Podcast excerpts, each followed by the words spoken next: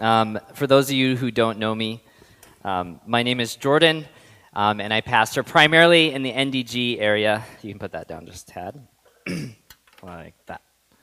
There we go. Um, so I've come from there this morning, and it's I'm grateful to be here with you. I am. Thank you, Dwight. Glad to have some feedback. You know, feel free to make make comments uh, while I am preaching. I'm, I'm open to that sort of thing. and I'll have some questions as well. But um, I'll begin with a question today, and that is who here enjoys ritual and tradition? I see a couple hands. Okay, okay. I know we're meeting um, as part of a church gathering, so maybe some of you are thinking, you know, religious rituals and traditions, things like. Uh, counting the beads on the rosary or fasting for Ramadan. Others of you might have been thinking more generally, right, uh, about a morning routine, for example. The alarm goes off, brush your teeth, hopefully you read your Bible, check your phone, whatever. Um, that's a, that's a tradition, that's a ritual as well, the morning routine, right? And you don't really think about enjoying something like that. That is until it's, you know, disturbed and then your whole day is thrown off and you realize how significant it was. See, we like, we like our rituals, we like our traditions, our, our morning routines, but when it comes to uh, enjoying religious traditions and rituals, well, most of us start to think pretty differently about that pretty quick, right? It's easy for us from the outside to observe uh, certain rituals and traditions and say, man, those are just so dead. That's so dry. Like they've really lost touch with the heart of what's going on there. You know, we do that. We do that so much so that I think as Christians, some of us look at some of the classical Christian disciplines like oh, solitude and Sabbathing and fasting, generosity, and we say, how can there be any life in that? Right? We've actually become pretty hesitant about some of these things. And this is actually what Jesus is going to touch on today. What makes a tradition or a ritual dead versus alive? What makes, is, what makes a tradition or ritual dead versus alive? So that's the question I want you to keep in mind as we go through this, this passage, Mark chapter 2, and I'll be uh, beginning in verse 18. So, you know, if you have your Bibles, you can follow along with me. I'll be going phrase by phrase. So, Mark chapter 2 and verse 18. now, John's disciples and the Pharisees were fasting. And the people came and said to him, Why did John's disciples and the disciples of the Pharisees fast, but your disciples don't fast? All right, so we're starting here with two groups. You have the, the disciples of John, John the Baptizer, right? He's the guy we saw in chapter one, and he's been arrested and taken out. But his disciples are still going strong. The disciples of John, and you have the disciples of the Pharisees. Those would have been disciples of uh, Jewish rabbinical law. So you have these two groups, and they're both fasting. Now, why are they fasting? Why? It, it doesn't, it doesn't say in our text, but we could probably suppose a few things. Um, does anybody have any idea why the disciples of John, like as a guess, why, why might they have been fasting? This is a question for you.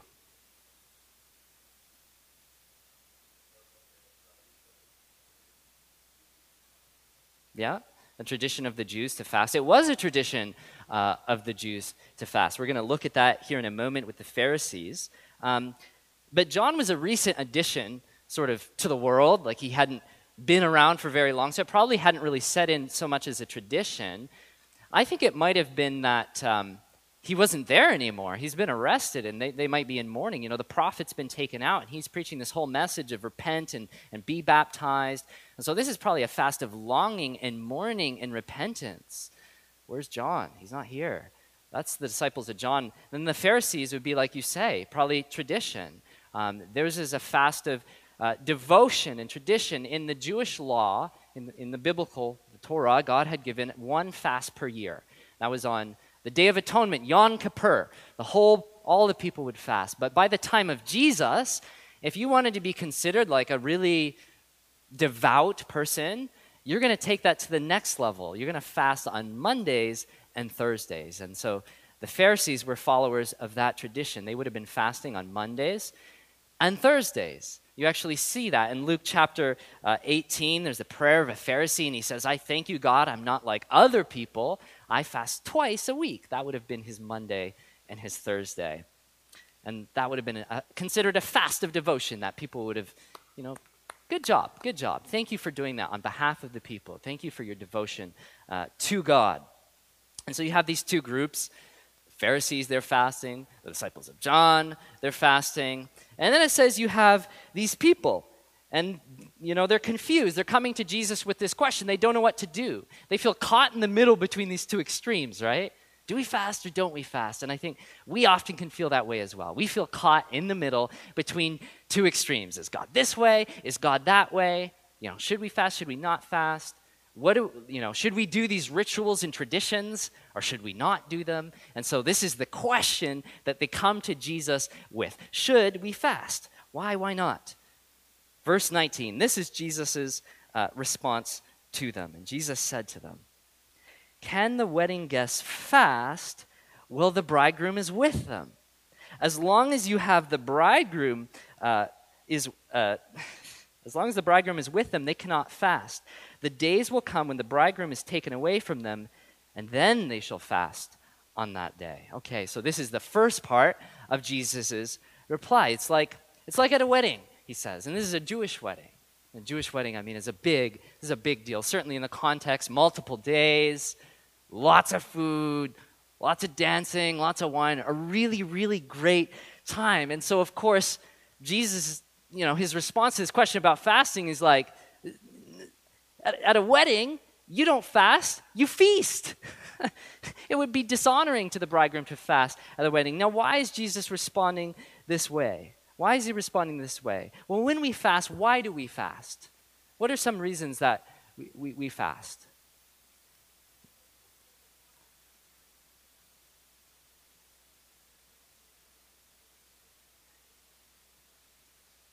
Yeah, yeah, every time you, you fast, it's a reminder of that hunger and you're kind of retooling or channeling that hunger for God. I think that's um, a good reason uh, to fast. There's in that you're expressing there's a there's a longing, a longing for for breakthrough in our lives, or a, a longing to just encounter uh, more of God.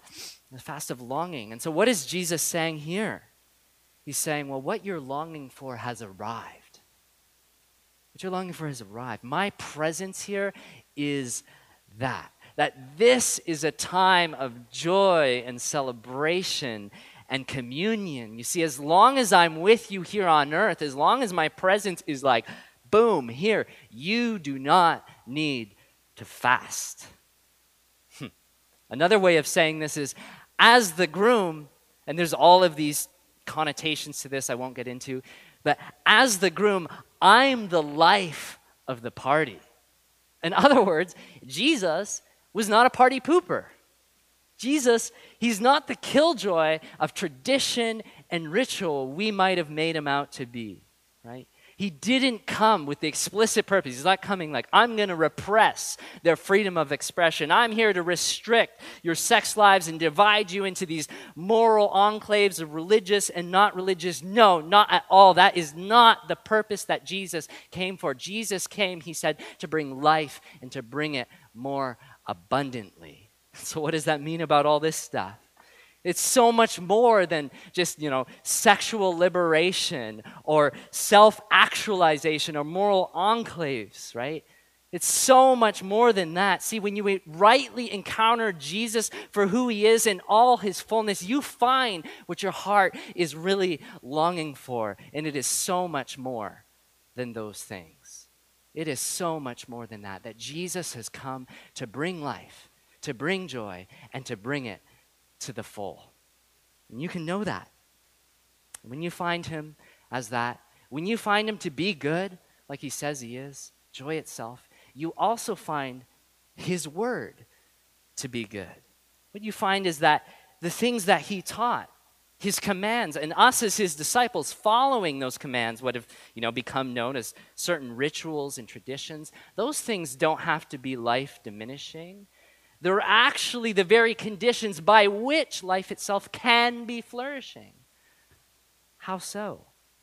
Well, because they lead and they shape and they form our hearts so that we can be more like Him, so that we can be with Him. That's what, the, that's what these rituals and traditions that Jesus have, you know, that continue in the Christian church are. That's what the spiritual disciplines are. They're, they're, they're practices that reorder our minds and our hearts and our habits so that we can be with Jesus and become like Jesus. You remember how Jesus himself refers to this stuff? How he refers to his commandments, John 15, 11. These things I have spoken to you, the commands, that my joy may be in you, that your joy may be full. These are the very conditions that can bring flourishing. Jesus, then, he is the life of the party, and with his joy in us, we can become full. But only when we encounter him. Only when we encounter him in the fullness of his joy does he bring life to these commands and rituals and traditions that come with being his disciples. Otherwise, they're just dead. They're just brittle. They're just dry.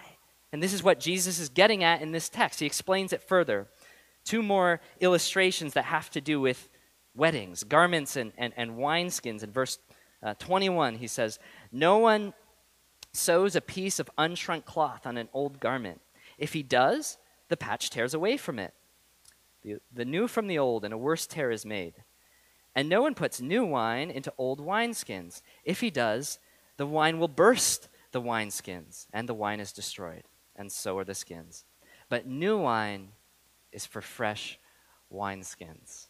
And so, these two wedding examples, in the case of a garment, Jesus says, I'm just I, I, sewing a new patch into the cloth, okay? It's just going to rip the whole thing once it gets wet. This is the context of clothing at the time, okay? You would destroy the whole thing. And the same is the case of the wine. In the case of wine, if, if you put new wine into old wine skins, it's going to burst the skins, it's going to destroy the whole lot of it. You know, I remember when I was younger, the one time I tried making uh, ginger beer with my brother. You know, we put in all the ingredients, you let it sit, and we had it in these two liter pop bottles. And we, we, you know, we came back a few weeks later, and the bottles didn't burst, but you know how those two liter bottles have like those stubby four feet at the bottom? They had become, because of the pressure in the expansion of the fermentation, completely round. I was quite surprised to see that. And of course, Jesus, he knew about this process. And he, what he's saying, he's like, I'm not only the life of the party here. What I've come to bring is so different. It doesn't fit into any of your existing paradigms. In fact, it, it, it'll just blow them up. Do you see what I'm saying here? and remember that this is a question about fasting, right? And so, what is Jesus saying to the disciples of John? He's basically saying, like, you disciples of John, you're, you're fasting and, and mourning and longing and expectation for this deliverance of Israel. Well, the deliverance of Israel is here. It's me. I am the deliverance of Israel. And so no longer do you need to be in, in mourning and longing. No longer like the, you know, John the Baptist, he wore like sackcloth and all this stuff that his disciples probably did too. Jesus is basically saying, you no longer need to wear this clothing of mourning and sackcloth. Take that all off and put on these whole new garments of praise and celebration. I am here. I am the life of the party. I am the groom. And so, if this is what Jesus is saying to the disciples of John, what does this mean uh, for us? Do we no longer need to fast? Well, no, Jesus isn't against fasting. You see this in verse 20. He says, You know, when I go, you will fast. We will fast again. He's also not against mourning. So, he's not against fasting. He's not against mourning. So, what was the paradigm shift here? Well, I'll say it again that whereas fasting had previously been in longing and expectation for a deliverer they didn't know, now they can know God. Jesus reveals the face of God. And so, fasting then, it takes on this entirely new meaning. This is a paradigm shift. This isn't just something you sew onto, right? This is a whole script flipped. That with Jesus here and his spirit filling us, we have a comforter with us. We're no longer alone in our longings and what we're going through, right? The disciples, they're longing for a deliverer. The deliverer has come and we know who he is. That means even in the winds and the waves of life. Nonetheless, when you have the Holy Spirit, when you have the Comforter, right, you have like this undercurrent of joy in your heart and in your life. This is what is possible because of the Spirit of God. Do you know joy like that? Have you encountered joy like that? And I was thinking and praying about this as, as I was preparing. And I don't claim to have faced much in my life. I don't claim to have gone through a lot of hard times. But one thing I do know for sure is that suffering is accentuated, is made that much more difficult when you have to go through it alone. And yet, this past year, I think back even over small things that we've been through, you know, COVID shutting the church down, people, tons of people moving away because of it. My wife having a baby, none of the family being able to come. Those were hard things. And yet I just felt through it all like this undercurrent of joy. And I couldn't even explain it. And as I think about it, man, it's that I knew He was with me, His Spirit testifying, advocating to me that I am with you. You're not alone going through all of this. In fact, I'm over this whole situation as sovereign God. I can be a comforter to you. And I knew His comfort. You can have an undercurrent of joy regardless of what you're facing. And this is part of what Jesus, I think, was, was, was speaking to those disciples of John and, and, and to us. Okay, what about the fasting of the Pharisees? I think there's, there's something important that we can miss here. See, how did, how did people know that the Pharisees were fasting?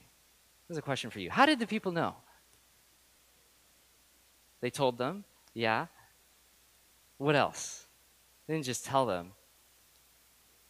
They made it blatantly obvious. They went around looking all disheveled. Jesus talks about this elsewhere. They look super mopey. You know, Monday and Thursday was like disheveled and mopey looking day for them.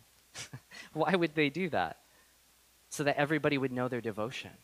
So they could get that, thank you, thank you for doing this. Have we done that? Do we do things, you know, we say it's out of devotion for God, and then, you know, I've done this. I've done this. I, will give you a small example. I, I've, done with, I've done this with the laundry, okay? I'll do the laundry, and I hope to get a compliment, and I don't get a compliment. And I'm upset. Why? Because I want my wife to recognize my devotion to her, right? And see, if I do this with my wife in the laundry, man, how much more so do I do this with God? We want people to notice. And so, what is Jesus saying to the Pharisees here? He's saying, This won't do. This won't do. All this going around making a big deal about your fasting, people noticing you, man, you don't really care about honoring God. You just care about honoring yourselves. And you know what? That's all the honor you're going to get. That's all the honor you're going to get. See, what the Pharisees couldn't see is that the arrival of Jesus, again, was this complete paradigm shifts. This is what the new wineskin represents. It's, it's this discontinuity between the, the Jewish religious establishment, everything that they've created, and who Jesus was and what he had come to bring. The discontinuity of the wineskin. See, the gospel, it sits in new forms and it sits in new structures, and those differ from Judaism. Maybe you've wondered why don't we have a temple and priests that perform sacrifices? Well, it's because Jesus was the fulfillment and the completion of all those things in his very self. He came to bring, he says, a new covenant in him. The discontinuity of it is emphasized. But there's also continuity. We're still dealing in the business of, of garments and wineskins, aren't we? the character of God hasn't changed. His justice against sin is still there. His love towards the sinner is still there. So you see the continuity, but you also see the discontinuity. And so, what needed to change in the Pharisees' paradigm? What needed to change in the way that they were seeing and doing things? Well, it's that they believe, like we've been seeing, they believe that their, their devotion towards God would be on that basis, God would accept them because of their devotion to God. That's what they believed. And yet, what we find because of Jesus is that God doesn't accept us on the basis of our devotion. He doesn't accept us on, you know, we're talking about fasting. He doesn't accept us on how well we fasted. That's not what earns his approval. It's not how well we Sabbath. We're going to look at that. That's not what earns it. It's not that you're here. That's not what earns its approval. God doesn't accept us on the basis of our devotion, He accepts us on the basis of Jesus. And that is liberating. That stokes joy in your heart changes the motivational structure of your heart such that you want to do things that would enable you to be with Jesus and become more like him. That is the gospel. And you see that internal working as it works in you, it begins to stir, it begins to bubble, it begins to expand, and it makes you want to burst with joy. So much so that all of this stuff, doing stuff out of an attempt to earn God's favor, out of a, a self righteous, prideful disposition, the gospel can blow right through that, showing it for what it really is, right? Dry, dead, man made, brittle, all of that kind of stuff. The gospel needs to blow through it. Has the gospel blown through you? Has the gospel blown through you? What does it look like for the gospel to blow through you? Let me give you some things. One of the ways you can know has the gospel blown through you is does your heart leap for joy as you hear it proclaimed? Do you see people differently than you once saw them? With a love that you didn't know you had? It says, I've heard it described to me, I've experienced it, but it was a conversation just this past week. It's like the whole world was in color. The people on the bus, my goodness, I just had such a love for them. I, I didn't expect that. Do you have a deep bond and affection towards other members of the body of Christ? Love his church? Do you hunger for scripture? Do you want to sing and dance and laugh in the presence of the Lord? Or here's one from Paul Does it stimulate humility and obedience to the authority of God? That's what Paul says looks like it looks to be filled with the Spirit of God. These are all evidences of his work, of his joy working in our lives. And so you can see from this, God isn't just in the business of like, okay, you got to go do this thing, you got to fast, and you got to Sabbath, and na na na na. He's not in the business of changing what you do. He's in the business of changing your heart, your desires, you from the inside out. And it's out of that place that these things come, that we want to do them. He changes our desires. Now, does it mean in our lives that there will be times when we don't feel his affections that, this way? That we don't feel joy this way? Well, yes. Yes. But what I would say is this don't disengage. See, we're in a culture that says, like, to be authentic. Like, if you're not feeling it, just like, just don't do it. You don't feel like reading your Bible, just don't do it. You don't feel like Sabbath, don't do it. You don't feel like being generous, just don't do it. Cut it out. Don't disengage. See, why are we doing all of this stuff? If you've been tracking with me, why do we do all this stuff in the first place? It's not so that we can get a feeling, it's so that we can be with Jesus. So don't disengage if you don't have the feeling. Tell Jesus about how you're not feeling his affections for you. Pray into it, press into it, ask his spirit to restore in you the joy of his salvation. And he can. I can speak to that. So we need the new wine of the gospel in our hearts. And we need it in the church as well. It's easy to lose sight of God and ritual and tradition. As I was uh, thinking and praying about this, there was uh, one example that I thought was relevant in particular to our church community. And that is, I think that there are some of you here who are enjoying Sunday mornings, who are enjoying the singing, the preaching, and whatever, the community and yet you are quite frankly bored with Jesus. And if that is the case for you, my heart is just so grieved. I do not want you to be excited about all that stuff and bored with Jesus. Would it be that you are enjoying God and none of the stuff that we're trying to do here in our singing and whatever? Enjoying Jesus. It's so scary. It's such like a sleight of hand because it's all Jesus stuff that we're talking about here, right? Community and singing. It's good stuff but it's a dangerous sleight of hand. Earlier this week, I was enjoying the verse Eye has not seen, neither ear heard, neither entered into the heart of man the things that God has prepared for him. We have no reason to be bored with Jesus. God is the great surpriser, He will blow your mind. And if you're feeling that way, let me just reverse this for us. Instead of not fasting, maybe you should fast. Cut it out. What is it that is dulling your affections to God? Fast from that thing. Fasting, Sam Storms would say, is feasting on God. Maybe you need to spend some time pursuing Him, saying, I'm desperate for you. And you will find He can blow your mind, give you joy. So, this is Jesus responding to questions about fasting. Next, we're going to look to a, another ritual and tradition the Sabbath. In verse 23, one Sabbath, he was going through the grain fields, and as they made their way, his disciples began to pluck the heads of grain. And the Pharisees were saying to him, Look, why are they doing what is not lawful on the Sabbath? now, what's going on here? There's a problem. And it can seem to us, right, from our vantage point, the problem must be the disciples, this isn't their field, and they're eating the food, so they're, they're stealing from a field that's not theirs. Well, actually, in Jewish law, that wasn't a problem. You were allowed to eat as you walked through fields if you were hungry. That wasn't a problem. You, you couldn't take out the sickle and start, you know, harvesting. But you could eat as you walked through a field. That was legal. The, the, the issue here, the issue here was the Sabbath. The Sabbath. The Sabbath was the day of, of, of Jewish worship and Jewish rest.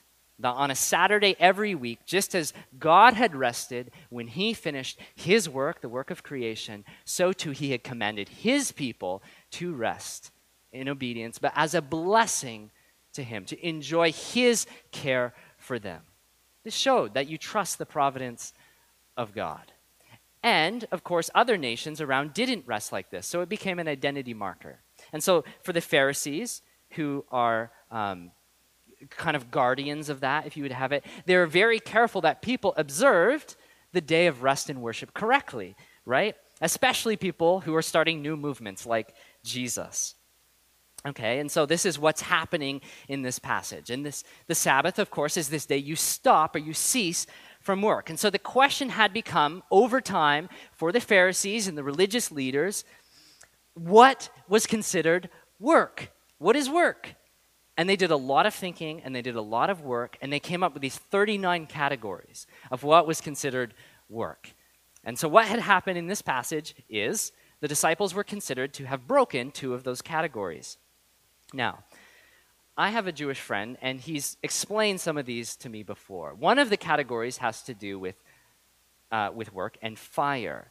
That to light a fire is work. And so if you want to eat on the Sabbath, you need to, well, to cook your food in advance and just keep it warm so as not to light a fire. What this means in modern times is you just need to, you know, keep the stove on low or something like that.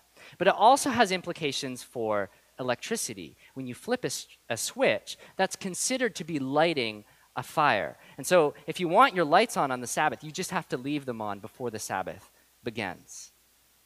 But it gets even more complicated than that, he says. See, many of our fridges have a light in them. And so, if you don't want to break the Sabbath, you need to unscrew the light in your fridge before Sabbath so as not to break it inadvertently as you open the door. Now, does this sound to you like a blessing or a burden? Yeah. See, the Sabbath, instead of becoming a blessing, had become this tool of oppression. It had become a burden. And this is what the disciples encountered here these additions to the biblical law by the rabbis. Verse 25, this is Jesus' response to them. He said to them, Have you not read what David did? Have you not read? yes, they've read. They've read many times. This is Jesus saying, Man, you are, you've missed something big here. It's a bit a, he's, a, he's being a bit hard on them. Have you not read what David did when he was in need and hungry, he and those who were with him? How he entered the house of God in the time of Abiathar the high priest and ate the bread of the presence, which was not lawful for any to eat but the priests, and also gave it to those who were with him. And he said to them, The Sabbath was made for man, not man for the Sabbath. So the Son of Man is Lord even of the Sabbath. This is a great response. I'll unpack it for us. Why is Jesus talking about uh, David here? Well, here's David. He's, like Jesus says, he breaks biblical law, and yet what? God has mercy on him. And now, bringing it forward, here's the true David, the anointed one of God, and his disciples. They don't break biblical law, just these additions and categories, and yet what? The Pharisees have no mercy on them. And so what is Jesus doing? He's exposing the contradiction. You have you have your hero David and you have mercy on him when he breaks biblical law, the Torah, and these guys they broke just the additions to it and you have no mercy on them. You have completely missed the forest for the trees, right? You have taken something that was meant to be a blessing and turned it into something that is a burden. This is what he means by the Sabbath was made for man, not man for the Sabbath. And you know what the reality is is that we can do that too. We can take things that were meant to be a blessing and turn them into a burden. We can add traditions and rituals and think we are preserving the holiness of the gospel and yet up and yet inadvertently obscure it. What are some ways uh, that we do this? What are some ways we do this? I think well, historically, the prohibition in America might be a great example, but more contemporarily, in our own community, um, how about this? Feeling that you always have to be put together. I always have to look great, feel great, be emotionally like happy, clappy, spiritually tip top shape all the time. But when I was talking about having an undercurrent of joy, I didn't mean that. That's not biblical. That's you projecting onto yourself something God hasn't called you to be. Jesus doesn't call us to be happy, clappy all the time.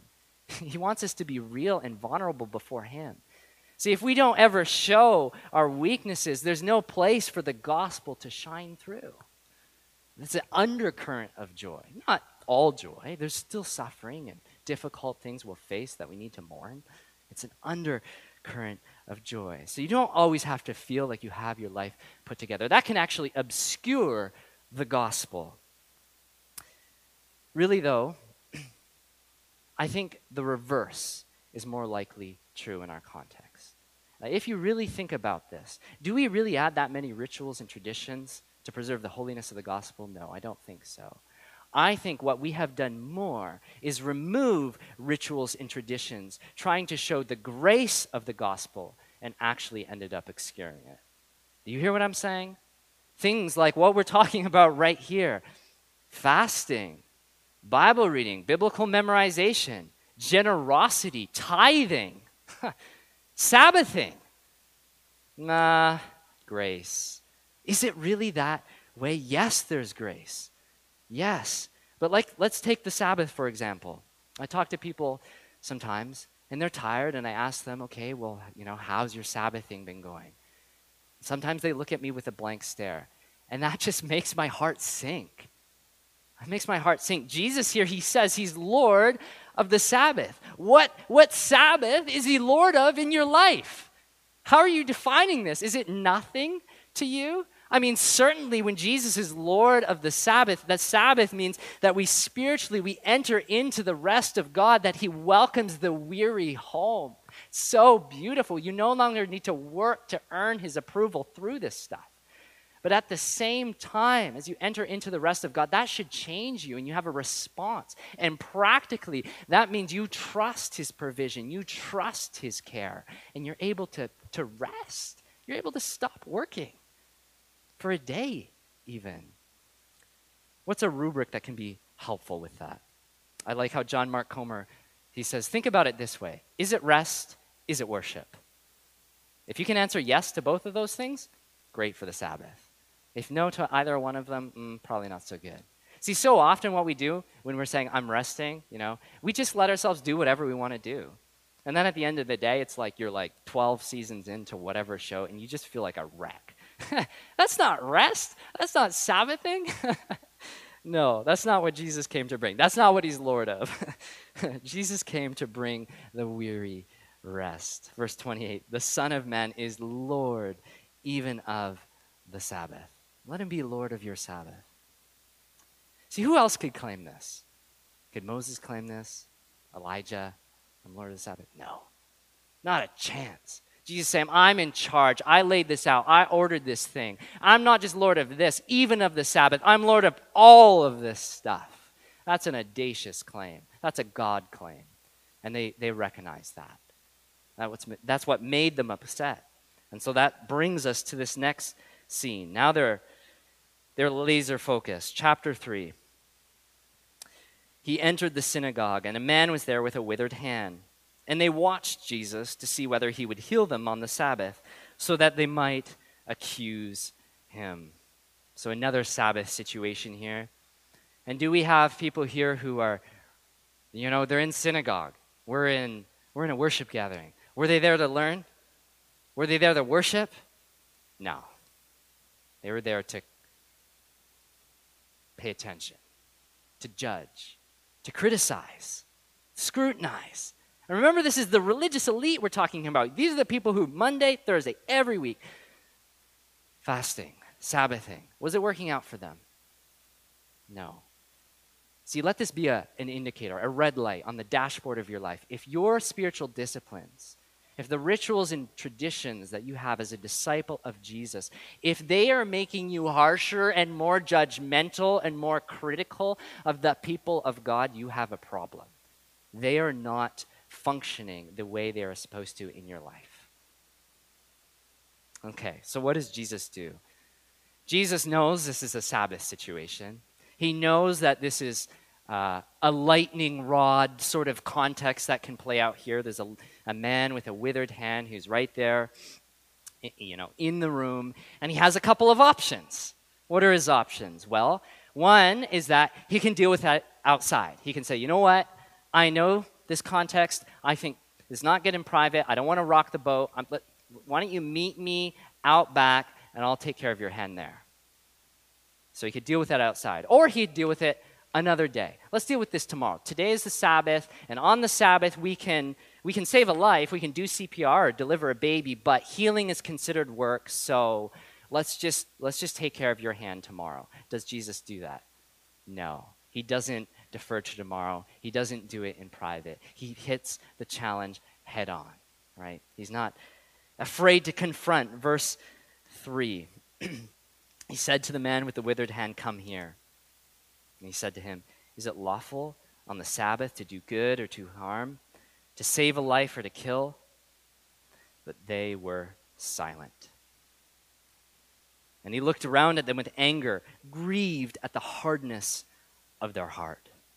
And he said to the men, Stretch out your hand. And he stretched it out, and his hand was restored.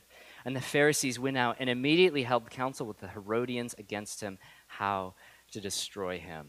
I love, I love the brazenness of this account. Jesus, he's not afraid to confront. He's not afraid to, well, what we, I guess we say today, he's not afraid to trigger uh, the crowd. He challenges them. And how do they respond?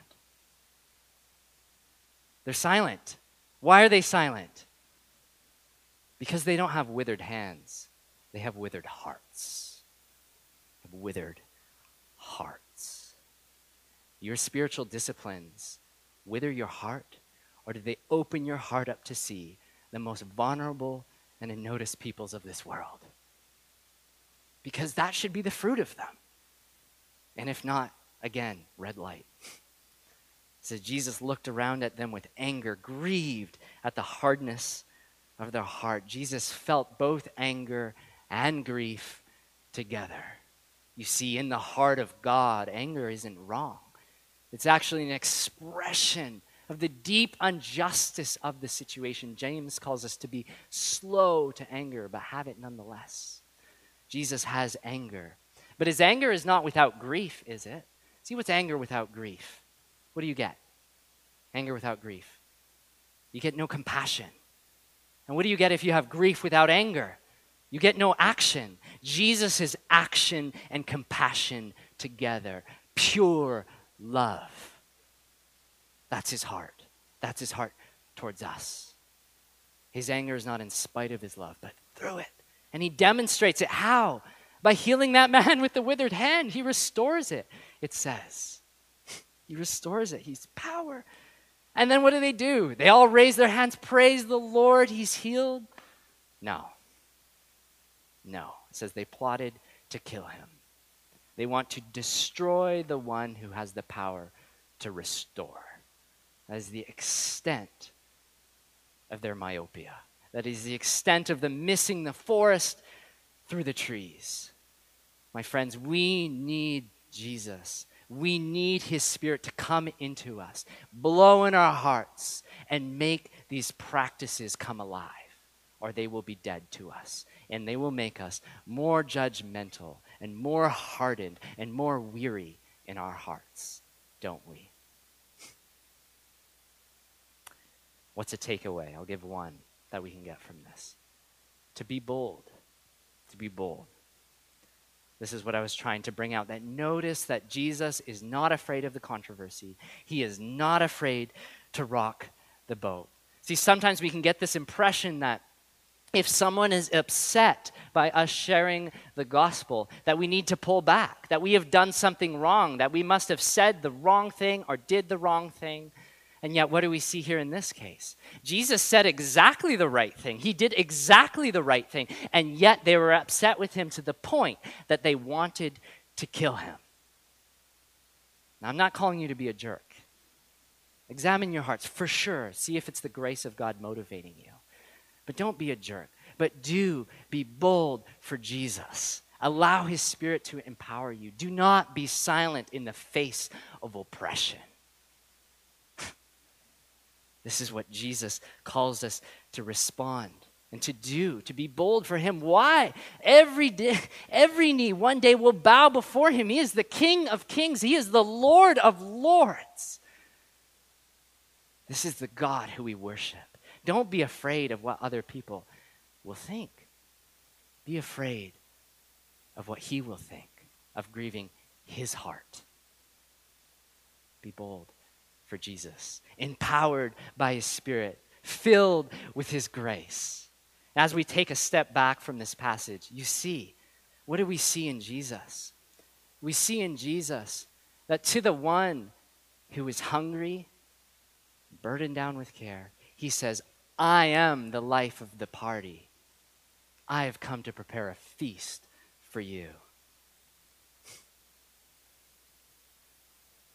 to the one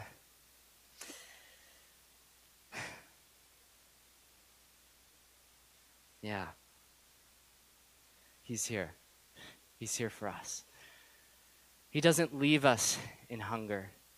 He doesn't leave us alone. He comes and he meets us exactly where we are. And I think some of you need to encounter him in that way today. You need to encounter him who has prepared a table before you that you might feast and be filled, who heals the brokenhearted. That is the Jesus who is revealed in this passage, and that is his heart for us. Let's pray. Father, I thank you that you are with us, that you don't leave us hungry, that you prepare a feast before us.